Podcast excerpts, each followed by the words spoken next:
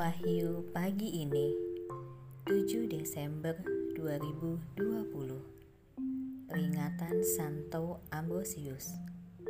Mazmur 85 ayat 13 Keadilan akan berjalan di hadapannya dan akan membuat jejak kakinya menjadi jalan.